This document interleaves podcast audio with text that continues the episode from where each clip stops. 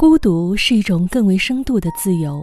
这句话出自网络作家半山，他的原文是：“孤独是一种更为深度的自由，向外既无所求，也无所依。但一个人若是没有几根硬骨头，恐怕支撑不起这种自由。”无独有偶，德国哲学家叔本华也曾经说过：“只有当一个人孤独的时候，他才可以完全成为自己。”谁要是不热爱孤独，那他就是不热爱自由，因为只有当一个人孤独的时候，他才是自由的。和别人在一起，我们总处于社会状态；只有在孤独中，我们才接近自然状态。孤独是自己走向自己。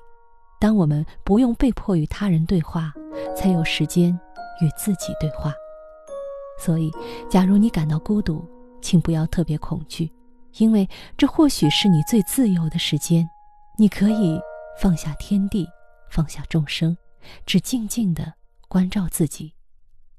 孤独是上天的赏赐，不会带来什么，貌似也不会带走什么，但却在那惊鸿一瞬，让我们看到了生命的伟大与荒芜。